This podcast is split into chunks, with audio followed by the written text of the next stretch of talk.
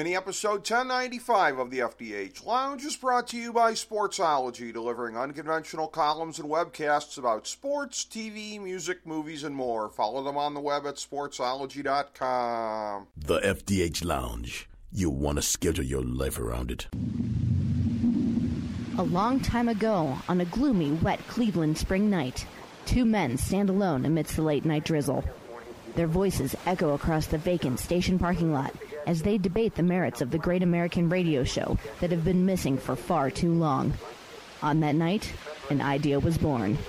That idea became the FDH Lounge.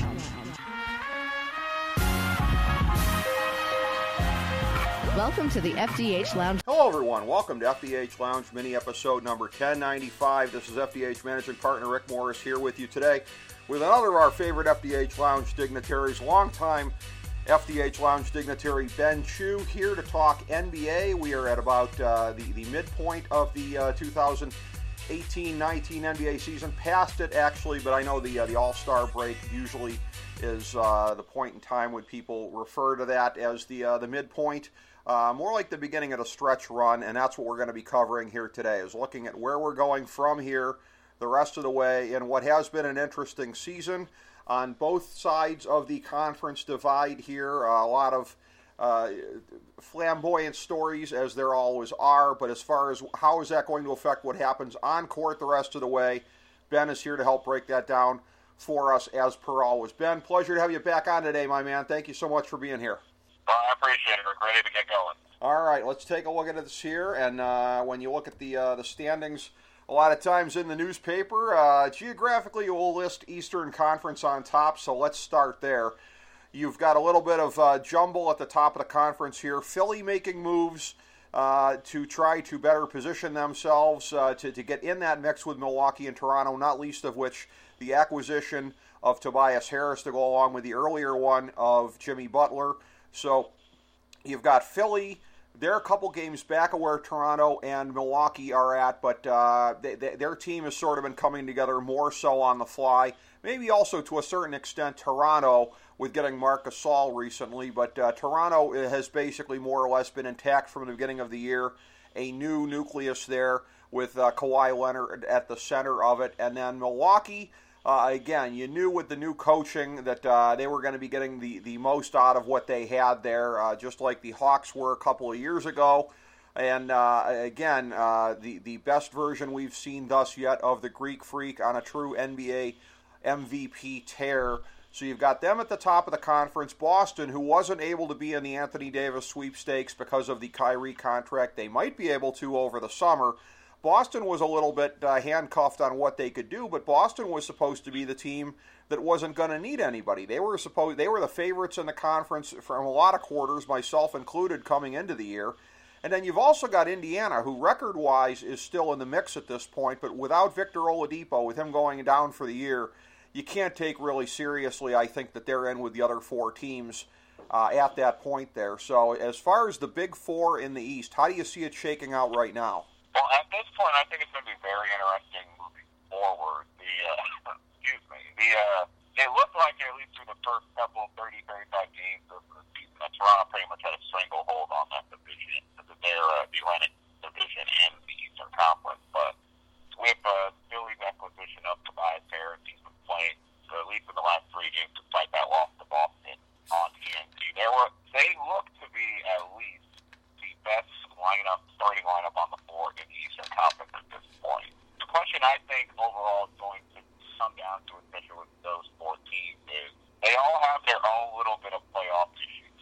And whoever gets over their playoff issues first is going to be the biggest thing. I still think, despite the acquisition for Philly and for uh, the Toronto Raptors, I still think Milwaukee, you have to favor them as the best because they currently have the best player in the Eastern Conference, Giannis Antetokounmpo. So it's I think it's a little bit more jumbled than we think because I think a lot of us, including myself, thought Toronto was just going to cruise at this point to the uh, to the Eastern Conference Championship. It has really been jumbled, and again, you look at it, and uh, Khris Middleton, the second best player on that team, somebody who's taken a big leap forward, and then from there.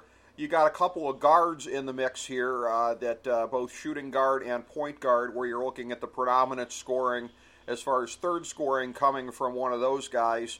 Uh, although also Brook Lopez for the amount of minutes that he's getting. So Budenholzer really has been getting the most out of this roster, uh, as I said previously, uh, like he did in Atlanta. And uh, again, it, when you talk about teams and their issues, uh, this hasn't been the case with Milwaukee because they didn't tussle with the Cavs the last couple of years. But when it comes to playoff issues, wasn't it really with Toronto and Boston getting past the Cavs with LeBron, which is no longer uh, an issue? So one, one would think if they get to the playoffs, that mental block at least is not going to be in their way. That is going to be true, and I think also too we I mean we have to also note the trade line trade deadline acquisitions of Stanley Johnson from Detroit and then Mirotic as well. So they have a very Let's sort of team that can adapt. The real question is, is that, and we've discussed this before, Rick, that's still a very young team that hasn't had much playoff success in recent memory. But you would make the argument, this argument always seems to be the case, when it comes to the NBA playoffs, the team with usually the best player on the floor wins. You would unequivocally say that Milwaukee, with Giannis, has the best player at this point. He certainly is. Uh, but again, if, if you're just looking at it on an experience point of view, I mean, this is really going to, to do an awful lot to either reinforce or disabuse that particular theory.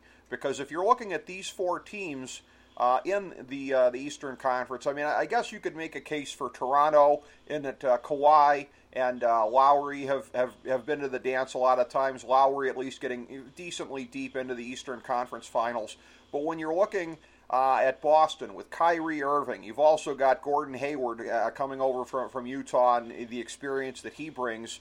Uh, you're, you're looking at a Boston team, you know, Al Horford uh, being a guy going all the way back to college with experience in big games. So Boston would, would seem to be the team that is probably the best as far as depth and big game experience in the Eastern Conference among these young teams, and yet they're the ones that seem the most shaky day to day on paper, such that there have actually been times when Kyrie hasn't played and they've actually almost looked a little bit better, which eh, you, you, you, certainly wouldn't say Ewing theory on that one because of how great he is when he's healthy. Uh, but but Boston is just such a, weird, put together kind of a team. I think you and I have talked about this previously that uh, they've really gone all in, Brad Stevens, on this whole positionless basketball thing. And I remember questioning and saying, okay, so Jaylen uh, Brown and Jayson Tatum and Gordon Hayward are all going to get enough minutes and are all going to be integrated into the flow enough. And we've seen this year that that's kind of been an issue. So Boston is the team that, like I said, they came into the season probably the favorite in the Eastern Conference. As far as big game experience among the young teams, they probably have a little more of it than some of the other teams. And yet, right now, uh, they would seem to be the most shaky among the four to a number of people, myself included.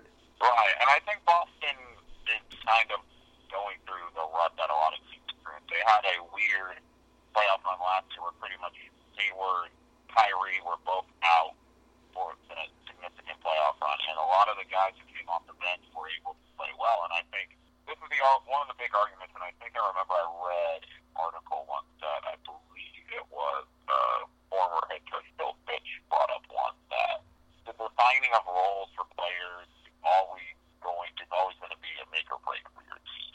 And I think the issue now is, is that for Boston, they've experienced success with that younger unit of Rozier, Tatum, Brown, and then you're trying to add guys like Kyrie and Hayward to the mix. And you have to then understand that when you mix young and older veteran talent, even if it's incredible veteran talent, going, there's some meshing's not going to work because the younger talented that guys, we made it to Eastern Conference Finals without you, and probably should have won and went to the final at this rate. But I think when it comes playoff time, Boston will turn it on. The real question I say have to wonder is that, if I'm being honest, can they beat Toronto or Milwaukee? We've already seen, I think they're in the heads of the Sixers right now, but I don't know if Boston can go into Toronto or go into Milwaukee and win it win a series with that home court advantage.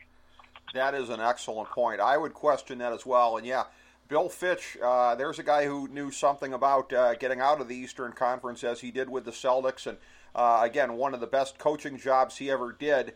Uh, that nobody outside of Cleveland tends to remember the job with the uh, Miracle of Richfield team of 76. That was a team where there was a real challenge in bringing together all those parts on that team. You integrate uh, Nate Thurmond into it subsequently, and yeah, Bill Fitch uh, knows an awful lot about that, which you referenced there as far as integrating the parts in, and that is Boston's big challenge coming down the stretch. In the Western Conference, uh, again, as we all expected, it's Golden State at the top of the conference. It took a little longer, perhaps, than a lot of us thought was going to be the case, but it was inevitable that they were going to be there if everybody was healthy. Uh, you've got Denver, who most of us, uh, you and I, and a number of other people expected to take a big leap forward. They're there in the mix for the second best record presently there as we're recording this. Uh, you've got some of the uh, powers of recent years in the mix here uh, OKC, Houston, Portland taking a step up, which you have seen there personally. Uh, Utah, after kind of a tough start coming on in the second half as they did a year ago, San Antonio uh, has been a force with DeRozan being integrated into Gregg Popovich's system. The Clippers having a great first half to the season before dumping and putting all their marbles on the summer of 2019 strategy. Uh, that leaves out of the mix just barely because we've named the eight playoff teams if the playoffs were starting now. Sacramento, the shock of the league to, to myself and a lot of other people, but right now they're sitting in the nine spot, still well above where I thought they'd be. And the Lakers in the 10 spot. Again, if you'd have told me that uh, LeBron was going to miss this much time, I wouldn't have been shocked that they are where they are. But it's one of those things where I remember when we were recording over the summer, I'm not going to make a direct comparison because it, it's sort of like the Willie Mays falling down in the outfield thing. I would never directly compare any big star to what happened with Jordan in Washington just because that was such a big disaster and such a big hit to his reputation. But I remember saying that there's a chance that we may remember that LeBron's last transcendent moment in the league was game seven of the Eastern Conference Finals last year, that he may not hit those heights in LA. So let's start with him before we look at the other teams there because they do kind of linger over, at least in terms of the media, a good part of the Western Conference picture. And uh, again, we've seen when he's out, they are who they are, and that's why it didn't make for a very attractive trade picture for New Orleans, especially compared to what they could get this summer for the Brow. But in terms of the Lakers and where they're at, it seemed an odd thing over the summer Although he's done this before. He came to Cleveland. He's in 2014. He said to be patient with what was there. He saw what was there. He started getting impatient. So it shouldn't be a surprise that he changed his tune on the Lakers when he saw what was there. But an odd team that they put together. You and I talked about it at the time. Rob Pelinka and Magic Johnson signing playmakers rather than shooters.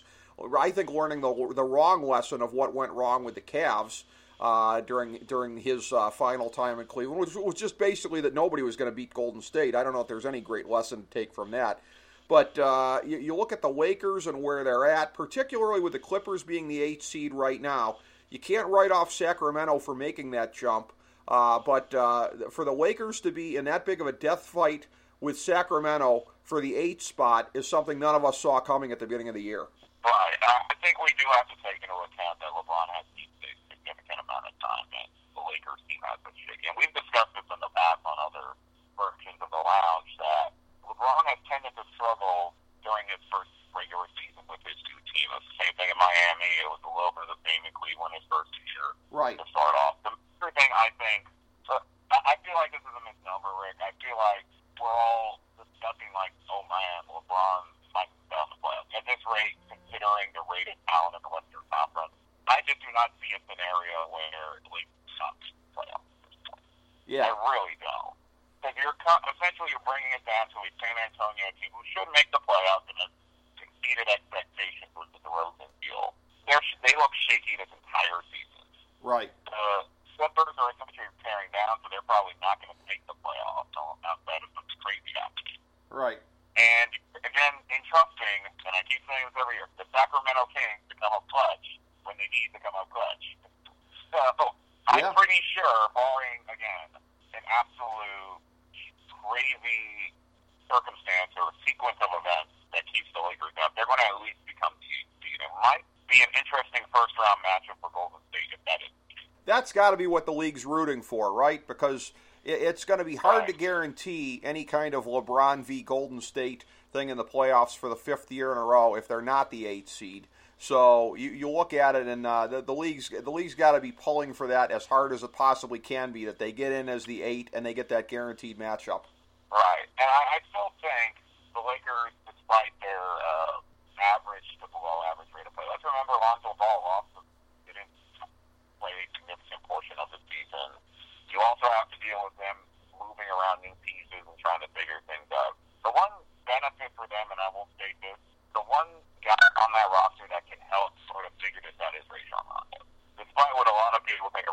it comes to the playoff time, that's when it shines. And if they can at least just even get into the playoffs, Golden State is clearly the class of the Western Conference. That's not changing this season. But I could see a scenario if Golden State falters in Game One or Game Two that the Lakers could possibly pull the upset if, if LeBron plays superhuman like we all know he's capable of doing. That is uh, entirely possible. Yeah, I, I, I wouldn't say it's for sure, just because again, Golden State this No, year. not for sure at this. Well, yeah, yeah, and that I, I thought Golden State was going to go 16 and 0 through the playoffs at the start of the year, and they still might. Uh, but there's been uh, a, a decent amount, and, and a lot of it comes from again the internal discord. Uh, we saw it between Durant and Green earlier in this year. Uh, Durant's free agency thing here coming up, which again uh, we have seen this with LeBron in the past. We've seen this with players. When players don't want to talk about something, they're being very loud and clear uh, that staying where they're at is not the most likely option. I think we're seeing it again with Kyrie, and nobody in Cleveland could possibly be surprised that Kyrie appears to be going back on his word about staying in Boston. So uh, for Golden State, I mean, health and avoiding that kind of discord internally, those are the only things that could probably interject any kind of drama into any series, right? I would assume so. I also think, ironically enough, it might have been better for Golden State to have this discord earlier on in the season because, let, let's be honest, even just as the playoffs even start, I don't even think anybody will remember Durant and Green having that argument in that against the Clippers in that whole incident. Right. I don't think that'll even be a big part of their playoff run. So again, I also think that sometimes in the media we play up play up internal strife, but there's been numerous occasions where internal strife can be overcome to win a championship by multiple you know multiple teams. I think so as well. Uh, in, in looking at how the rest of it shakes out here, uh, I'm going to give a guess on uh, semis and the finals here in the uh, the Eastern or in, in the Western Conference is uh, for for the team to go to the conference finals with uh, Golden State and uh, quite possibly uh, have the best chance of taking a game or possibly more. I'm going to go with what is the chalk at the moment record wise. Uh, that being Denver, because they've had the kind of emergence this year that I expected them to have. Uh, it is a deep core that they have. Few teams in the league can match their depth. And uh, at the top with uh, Jokic and Murray, a very good combo there. And I'm going to say OKC and Houston to go out in the conference semis, so to get through the first round. But uh, again, how do you see it shaking out with the teams in the West not named Golden State at the top of the conference? But at the top of the conference, I think Houston can be there, but again, this really just feels like a reverb of James Harden two years ago, where it was all Harden and he was unable to get out of the first round with that Uh-huh. sort of performance. I mean, uh, this re- uh, this feels like a misnomer. I think Denver is probably the best chance to make Golden State hurt just because of the ability of them to go ten deep. They have a lot of depth on their bench. Uh, Mike Malone's a very good head coach, despite what a lot of people thought of his, his uh, coaching style in Sacramento. I think OKC is a very interestingly weird team right now because they do have two of the top 25 best players in the league in George and Westbrook. But the issue I always come back to them, their bench is still not very good. And you're and you're essentially telling uh, the viewing public that you're going to come down to Dennis Schroeder be that third guy to close help close games. And I'm still not 100% sure of OKC at that rate if he's the third guy. Well, yeah, they're very top heavy. That's a classic example, and uh, sometimes it's even more pronounced in the NBA than it is in the NFL. But uh, I, I know I'd said this about the Rams during our Super Bowl preview a uh, stars and scrubs defense. Uh, Oklahoma City certainly mega stars and scrubs. They are very top heavy, albeit Paul George having uh, an MVP caliber campaign himself. Uh, he's making a strong run uh, at it right there. But again, yeah, you said something very profound that Mike Malone, again, after having been written off in Sacramento, it's it's unfair to judge a, a lot of folks from what happened in Sacramento previous to what's happening there now, just because it was such a bad spot uh, to be in. But uh, much like my Cleveland Browns, sort of a, miraculous rebirth here. And uh, again, uh, the, the Kings, a very viable contender to make the playoffs at this point in time. But as I look at it here, I think, Ben, it's going to be very, very interesting. You and I, a lot of times, we look at a lot of times the business, the pop culture aspects of the NBA, sometimes as much as what's on the floor itself. Because let's face it, that's what the NBA markets. All Star Weekend uh, is basically 0.0001% uh, substance and the rest of it is style. This is the way the NBA is. So, in looking at this off the court, I'm going to be very interested to see what the ratings are for the Western Conference playoff games this year. Because I think you could make a case that, again, conference finals, if it's Golden State Denver, it has a chance to be pretty good. But any series that doesn't involve Golden State, has a chance to be a very competitive six or seven game series, doesn't it? You you look at the matchup of these teams here, the jumble, the Western Conference playoffs. If you just look at each series in a vacuum and you don't spend too much time sweating about well how far can either of these teams go, if you just live in the moment for each series, these could be some of the best playoff series we've seen in some time. I think. Right, and I also think the, the there's also the inverse of that, which could be some of the worst playoff series of all time. Okay, all right. Uh, I'm put weight on that because I still think, I still think, as much as we all don't want to say it, Golden State is the class of the conference still, and this is that time where contenders and pretenders jumble around. And at, at this point, I just do not see unless barring significant injury or absolute internal strife in Golden State that they're not going to make the, the NBA Finals at this point. They're just too good, have too much talent, and they're just going to keep getting better as the season goes on. They are. They've they've got an awful lot there. I'm going to say Golden State over Denver, Western Conference Finals. I'm going to say Eastern Conference Finals. I'll go chalk. I'll go Milwaukee over Toronto at this point, and then uh, Golden State over Milwaukee. At, at, this point, I'd be generous and give the Bucks a game, and, and, I could see that again.